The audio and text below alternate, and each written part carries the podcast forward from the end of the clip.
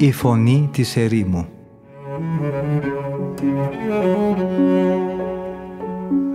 Συνομιλίες με τους Αγίους Πατέρες της ερήμου Την εκπομπή παρουσιάζει ο πρωτοπρεσβύτερος Ματθαίος Χάλαρης.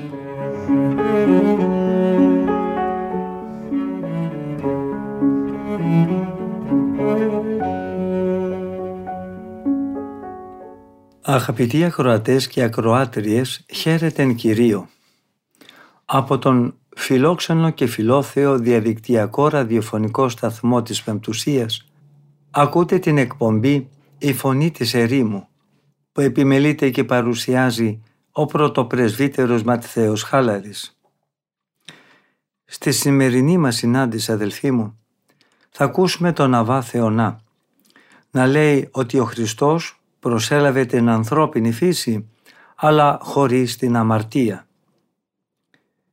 Πώς θα πρέπει να εννοήσουμε, αναρωτιέται ο Αβάς Θεονάς, αυτό που λέει ο Απόστολος Παύλος για τον Κύριο, ότι δηλαδή προσέλαβε σάρκα όμοια κατά πάντα με τη δική μας, αλλά χωρίς την αμαρτία, αν υπάρχει και για μας η ίδια δυνατότητα αν δηλαδή μπορούμε να έχουμε και εμείς σάρκα απαλλαγμένη από την κοιλίδα της αμαρτίας, γιατί λέγοντας ο Απόστολος, ο Θεός για να εξαλείψει την αμαρτία, έστειλε τον Υιό Του με σώμα που έμοιαζε με το δικό μας αμαρτωλό σώμα, χωρίς να είναι αμαρτωλό και έτσι δια της αναμάρτητης σάρκας του Υιού Του καταδίκασε την αμαρτία.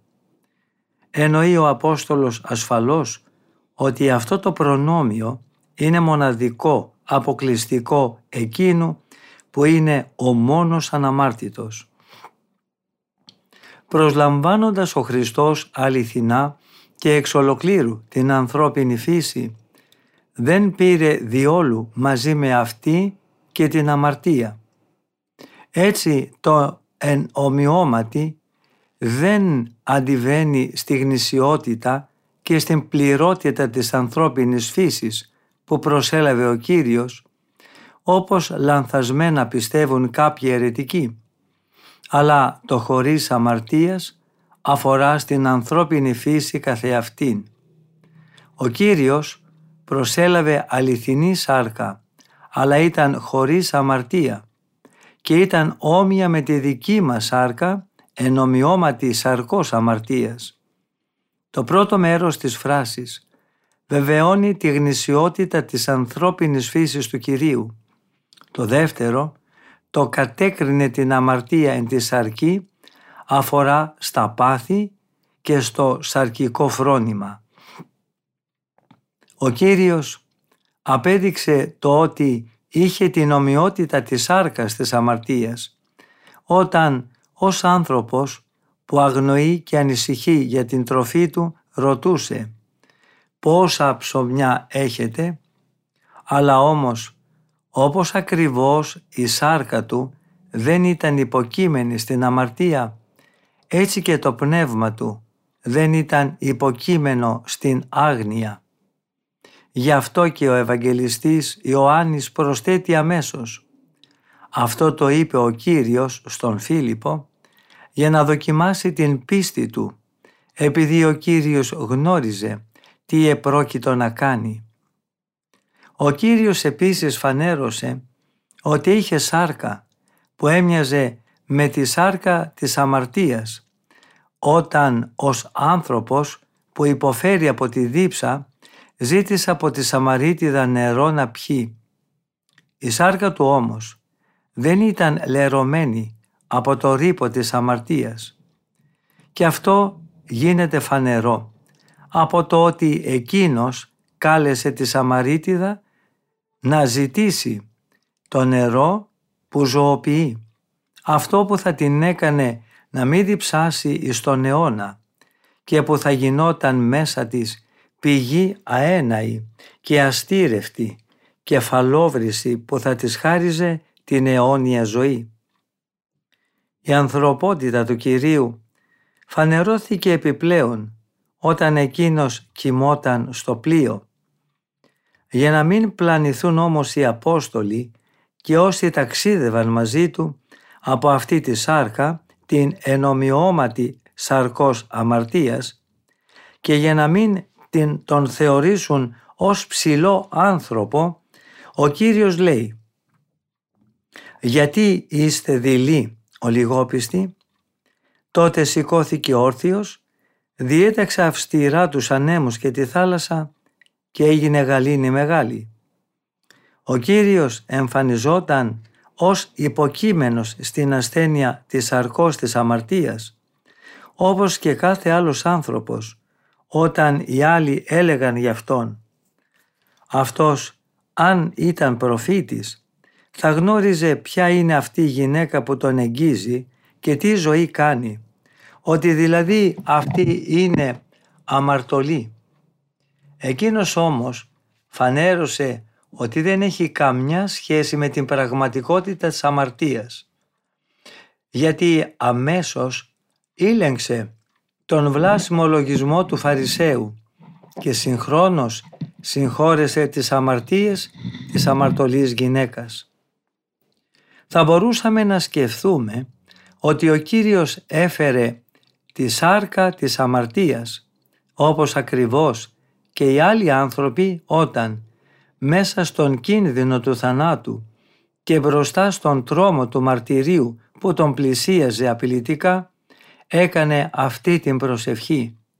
«Πατέρα μου, αν είναι δυνατόν, ας αποφύγω αυτό το ποτήρι του θανάτου» ή όταν έλεγε «Καταλυπημένη είναι η ψυχή μου τόσο που κινδυνεύω να πεθάνω από τη λύπη». Αυτή η λύπη όμως δεν ήταν γνώρισμα του μολυσμού της αμαρτίας, γιατί ο δημιουργός της ζωής δεν ήταν δυνατόν να φοβάται το θάνατο. Πράγματι, εκείνος λέει «Κανείς δεν μου αφαιρεί τη ζωή μου, αλλά εγώ με τη θέλησή μου τη θυσιάζω. Έχω εξουσία να δώσω τη ζωή μου και έχω εξουσία πάλι να την πάρω». Υπάρχει λοιπόν ανάμεσα στον Κύριο που γεννήθηκε από την Παρθένο Μαρία και όλους αυτούς που γεννιούνται από τη συζυγική ένωση αυτή η σημαντική διαφορά. Όλοι οι άνθρωποι φέρνουμε σάρκα όχι εν ομοιώματη σαρκός αμαρτίας αλλά την πραγματική σάρκα εν αμαρτίες. Εκείνος όμως αν και προσέλαβε αληθινή σάρκα δεν πήρε καθόλου την πραγματικότητα, αλλά μόνο την ομοιότητα της αμαρτίας. Γι' αυτό ακριβώς και οι Φαρισαίοι, παρόλο που θα μπορούσαν να θυμηθούν τον προφήτη Ισαΐα, που είχε πει για εκείνον ότι δεν έκανε καμιά αμαρτία, ούτε βρέθηκε δόλος στο στόμα του, εν ξεγελάστηκαν από την ομοιότητα της σάρκας και έφτασαν μέχρι του σημείου να πούν «Να, ένας άνθρωπος φαγάς και κρασοπότης, φίλος των τελωνών και των αμαρτωλών». Στον τυφλό επίσης, που είχε ξαναβρει το φως του, είπαν «Εμείς ξέρουμε ότι ο άνθρωπος αυτός είναι αμαρτωλός». Αλλά και τον Πιλάτο τον πίεζαν να τον καταδικάσει και έλεγαν «Εάν δεν ήταν κακοποιός, δεν θα σου τον είχαμε παραδώσει». Από αυτό συνεπάγεται ότι όποιος ισχυρίζεται ότι είναι αναμάρτητος πέφτει σε μια βλάσφημη αλαζονία και διεκδικεί την ισότητα σε αυτό το ειδικό στοιχείο που χαρακτηρίζει αποκλειστικά και μόνο τον Κύριο.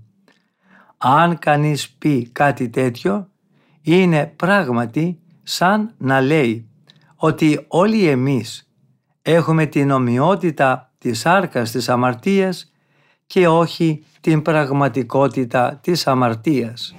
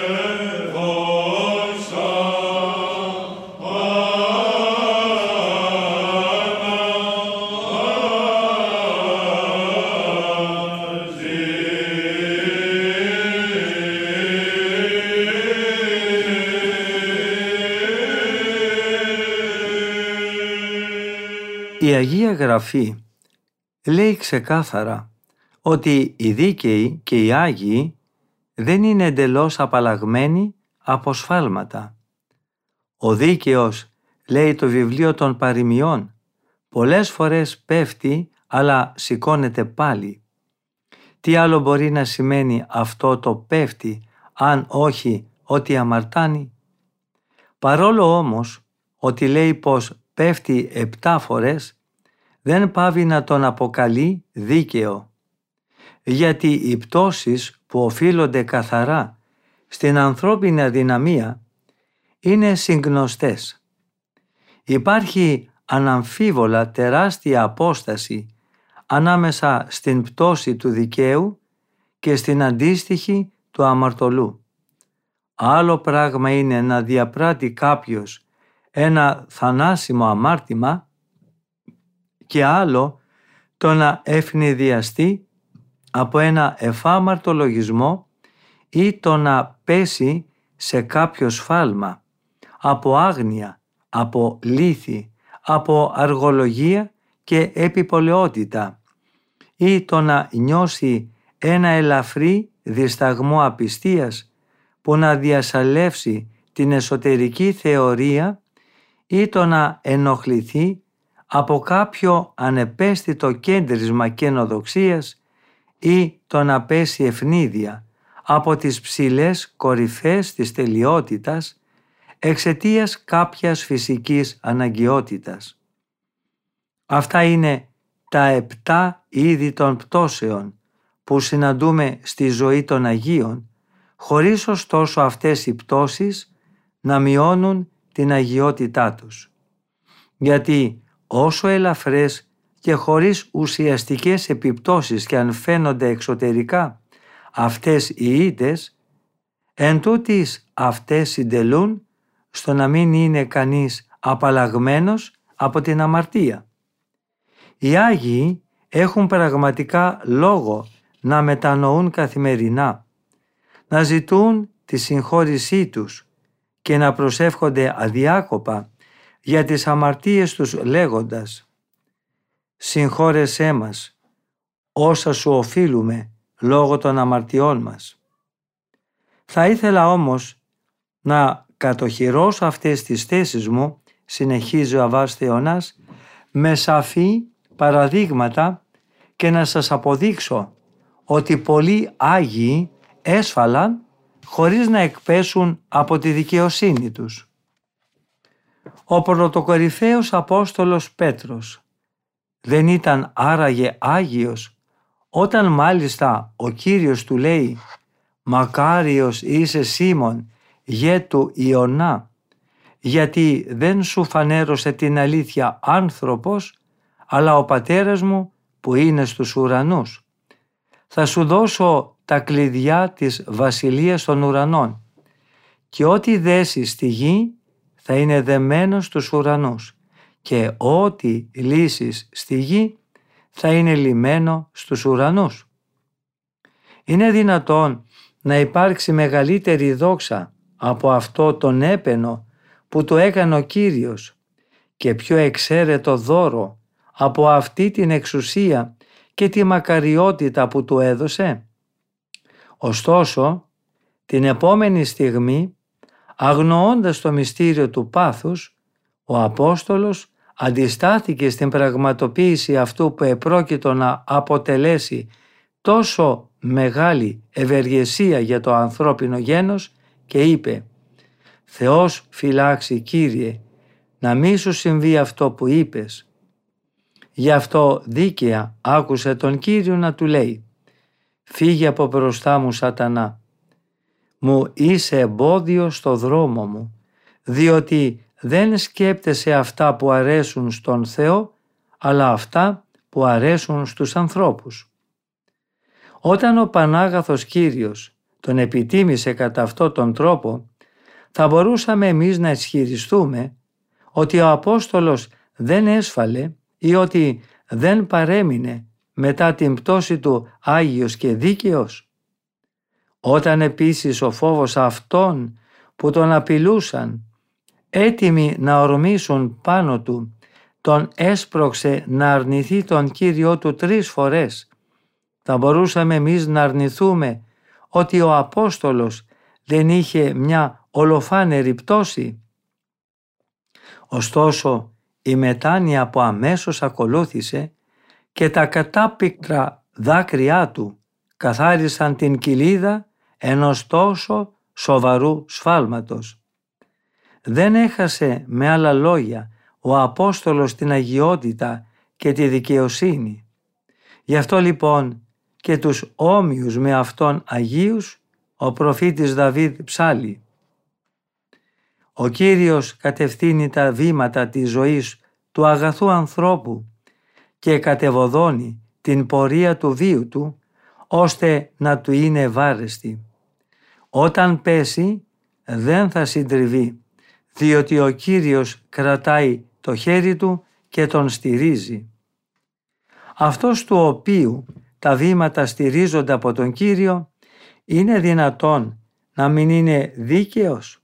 Ωστόσο, γι' αυτόν έχει υποθεί. Όταν πέσει δεν θα συντριβεί. Τι άλλο μπορεί να σημαίνει το «εάν πέσει» παρά το ότι αν πέσει σε κάποια αμαρτία δεν θα συντριβεί λέει. Τι σημαίνει αυτό; Ότι οι αμαρτωλές πτώσεις δεν θα τον καταβάλουν για πολύ. Μπορεί βέβαια προς στιγμή να μοιάζει συντριμμένος, αλλά ζητάει ευθύς τη βοήθεια του Θεού και εκείνος τον ανασηκώνει. Η φροντίδα του μάλιστα για να ανορθωθεί πάλι κάνει έναν τέτοιο άνθρωπο να μην χάνει την παραμονή του στην αγιότητα, έστω και για τον ελάχιστο χρόνο. Αν μάλιστα συμβεί να τη χάσει προς στιγμή από ανθρώπινη αδυναμία, το χέρι του Κυρίου τον υποβαστάζει και του την ξαναχαρίζει. Δεν πάβει να είναι Άγιος μετά την πτώση του εκείνος ο άνθρωπος ο οποίος αναγνωρίζοντας ότι δεν θα μπορούσε ποτέ να δικαιωθεί από τα έργα του είναι βέβαιος ότι μόνο η χάρη του Κυρίου θα τον ελευθερώσει από τα αναρρύθμιτα δεσμά της αμαρτίας. Έτσι δεν σταματά να αναφωνεί μαζί με τον Απόστολο πόσο ταλέπορος άνθρωπος είμαι. Ποιος θα με ελευθερώσει από αυτό το σώμα του θανάτου. Ευχαριστώ τον Θεό που με έσωσε δια του Κυρίου ημών Ιησού Χριστού μας.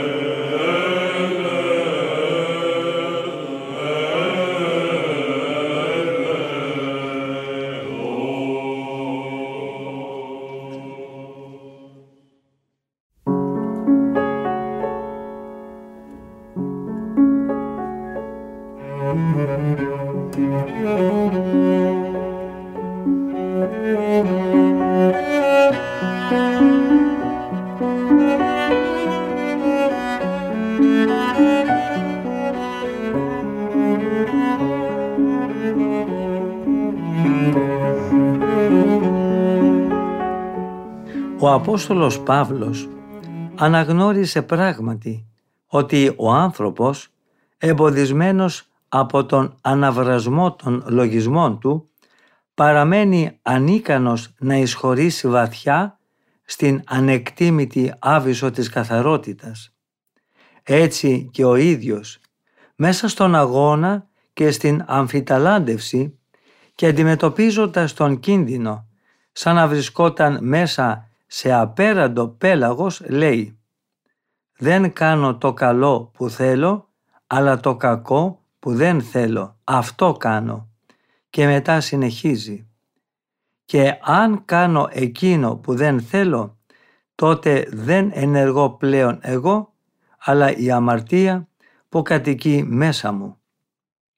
Και πάλι λέει «Ευχαριστείτε πολύ η ψυχή μου με τον νόμο του Θεού Βλέπω όμως να κυριαρχεί άλλος νόμος στα μέλη μου, ο οποίος αντιστρατεύεται στο νόμο του λογικού μου και με εχμαλωτίζει μέσω του νόμου της αμαρτίας που υπάρχει στα μέλη μου. Είδε δηλαδή ο Απόστολος το βάθος και το μέγεθος της δικής του της ανθρώπινης αδυναμίας.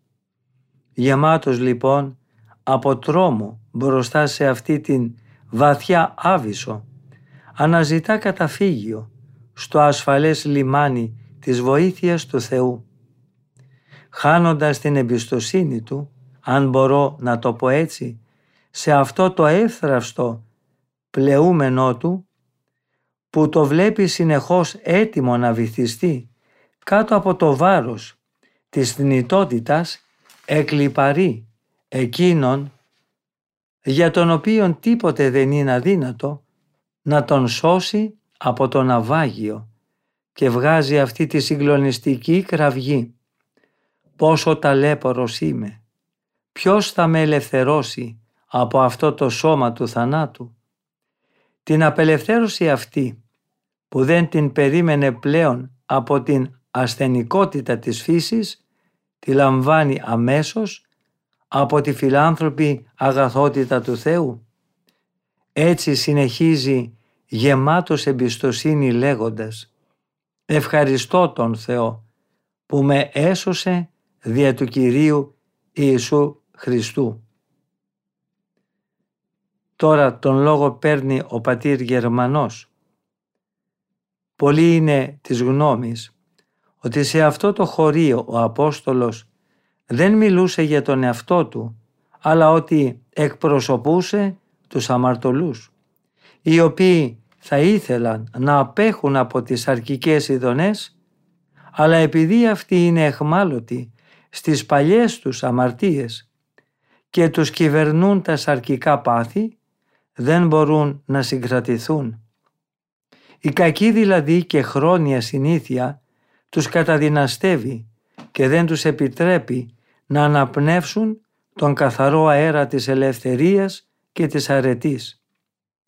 Όσο για τον Απόστολο που είχε οπωσδήποτε φτάσει στην πιο ψηλή κορυφή της τελειότητας, πώς θα μπορούσε να του ταιριάζουν αυτό που έλεγε «Δεν κάνω το καλό που θέλω, αλλά το κακό που δεν θέλω, αυτό κάνω» ή το και αν κάνω εκείνο που δεν θέλω δεν ενεργώ πλέον εγώ αλλά η αμαρτία που κατοικεί μέσα μου ή ακόμα εκείνο το νιώθω μεγάλη ευχαρίστηση μέσα μου με τον νόμο του Θεού. Βλέπω όμως να κυριαρχεί άλλος νόμος στα μέλη μου ο οποίος αντιστρατεύεται στο νόμο του λογικού μου και με εχμαλωτίζει μέσω του νόμου της αμαρτίας που υπάρχει στα μέλη μου, πώς μπορούν να συνδυαστούν αυτές οι ιδέες με το πρόσωπο του Αποστόλου, ποιο είναι το καλό που δεν μπόρεσε να κάνει, ποιο είναι επίσης το κακό που διέπραξε παρά τη θέλησή του και παρά το μίσος που είχε γι' αυτό επειδή τον παρέσυρε η φύση, κάτω από ποιο νόμο αμαρτίας μπόρεσε να εχμαλωτιστεί αυτό το σκεύος εκλογής στο οποίο μιλούσε ο ίδιος ο Χριστός, αυτός που αφού ανέτρεψε κάθε ανυπακοή και κάθε τι που υψώνεται με υπερηφάνεια κατά της γνώσεως του Θεού, έλεγε για τον εαυτό του με πλήρη αυτοπεποίθηση τον αγώνα, τον καλό αγωνίστηκα, το δρόμο ετελείωσα, την πίστη τήρησα.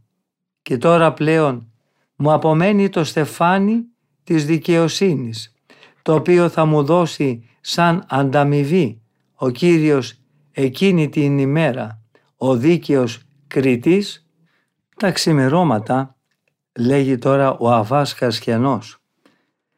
Βρεθήκαμε κοντά στον γέροντα, δηλαδή τον Αβά Θεονά, και αργήσαμε να τον εκλυπαρούμε, να καταπιαστεί άμεσα με το θέμα σχετικά με τον Απόστολο Παύλο. Τον παρακαλούσαμε να αναλύσει λεπτομερώς το ερώτημά μας και να φωτίσει το θέμα σε όλο του το βάθος.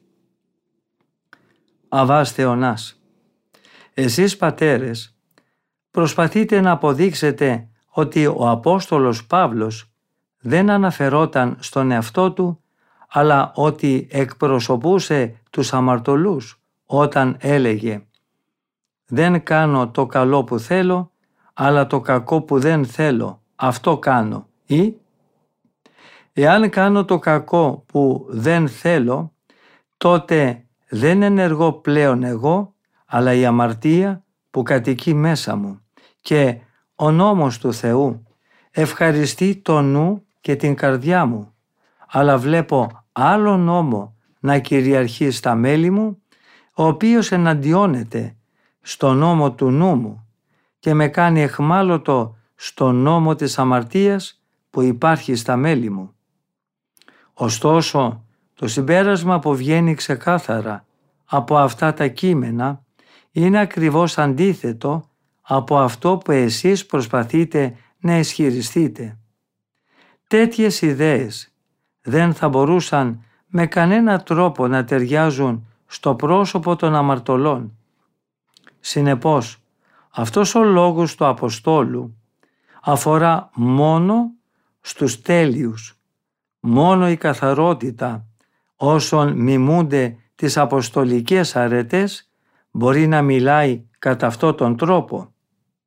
Εξάλλου, πώς θα μπορούσαν να αναφέρονται στο πρόσωπο των αμαρτωλών τέτοιου είδους εκφράσεις όπως αυτή που λέτε «Δεν κάνω το καλό που θέλω, αλλά το κακό που δεν θέλω αυτό κάνω» ή όπως αυτή που λέει «Εάν κάνω το κακό που δεν θέλω, τότε δεν ενεργώ πλέον εγώ, αλλά η αμαρτία που κατοικεί μέσα μου» ποιος θα μπορούσε να μολυνθεί παρά τη θέλησή του, πέφτοντας σε μοιχεία ή σε πορνεία, ποιος βάζει χωρίς να το επιδιώκει εμπόδια στον πλησίον του, ποιος εξαναγκάζεται να ψευδομαρτυρήσει για να εξαπατήσει και να κλέψει ή για να επιδιώξει την απόκτηση ξένων αγαθών;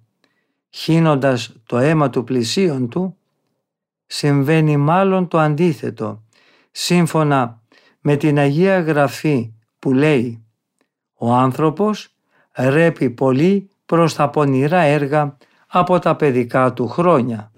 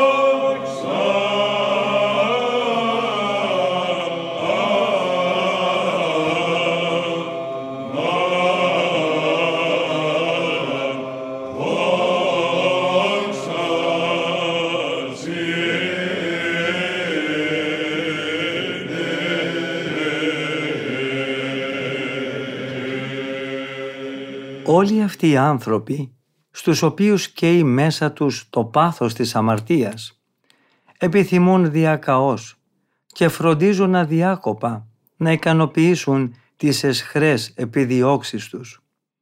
Παραμονεύουν να βρουν την κατάλληλη ευκαιρία για να διαπράξουν άμεσα και ανεμπόδιστα την αμαρτία. Ανησυχούν μάλιστα μην τυχόν και καθυστερήσουν να απολαύσουν την ικανοποίηση των παθιασμένων τάσεών τους. Και το χειρότερο, αυτοί καμαρώνουν για την ατίμωσή τους και για το πλήθος των κρυμάτων τους. Και όπως λέει ο Απόστολος, αυτοί θεωρούν σαν δόξα τους πράξεις που προκαλούν ντροπή. Ο προφήτης Ιερεμίας επίσης βεβαιώνει ότι αυτοί οι άνθρωποι χωρίς την αντίσταση της θέλησής τους και με ήσυχη τη συνείδησή τους, όχι μόνο διαπράττουν τα επονίδιστα ασφάλματά τους, αλλά επιπλέον κάνουν το παν για να μπορέσουν να τα πραγματοποιήσουν. Επιστρατεύουν όλες τις δυνάμεις τους και επιδίδονται με τόση επιμέλεια στη διάπραξη του κακού, ώστε καμιά ξαφνική ή απρόβλεπτη δυσκολία δεν μπορεί να αναχαιτήσει την ακόρεστη και ολέθρη επιθυμία τους για την αμαρτία. Δεν σταμάτησαν, λέει ο προφήτης Ιερεμίας, να κάνουν συνεχώς παρανομίες. Ο Απόστολος Παύλος επίσης λέει για αυτούς τους ανθρώπους «Είμαι λοιπόν εγώ ο ίδιος που με το νου μου δουλεύω στο νόμο της, του Θεού, με τα μέλη όμως της σάρκας μου δουλεύω στο νόμο της αμαρτίας. Είναι φανερό ότι αυτοί οι άνθρωποι δεν υπηρετούν ούτε με το σώμα τους τον Θεό, αλλά ούτε και με το πνεύμα τους. Γιατί πώς θα ήταν δυνατόν αυτοί που αμαρτάνουν με το σώμα να υπηρετούν τον Θεό με το πνεύμα, τα πάθη έχουν την γενεσιουργό αιτία τους στην καρδιά του ανθρώπου. Ο ίδιος ο δημιουργός του σώματος και του πνεύματος λέει ξεκάθαρα ότι στην καρδιά βρίσκεται η πηγή και η ρίζα της αμαρτίας. Από την καρδιά βγαίνουν σκέψεις πονηρές, φόνοι, μοιχείες, πορνίες, κλοπές ψευδομαρτυρίες, βλασφημίες. Η απόδειξη είναι τώρα πλέον ολοφάνερη. Αυτό το κείμενο του Αποστόλου δεν μπορεί να αναφέρεται στα πρόσωπα των αμαρτωλών, γιατί αυτοί όχι μόνο δεν μισούν το κακό, αλλά το αγαπούν κιόλας. Αυτοί απέχουν τόσο πολύ από το να υπηρετούν τον Θεό και με το πνεύμα και με τη σάρκα ώστε λειτουργούν το κακό μέσα στην καρδιά τους πριν να το διαπράξουν με το σώμα.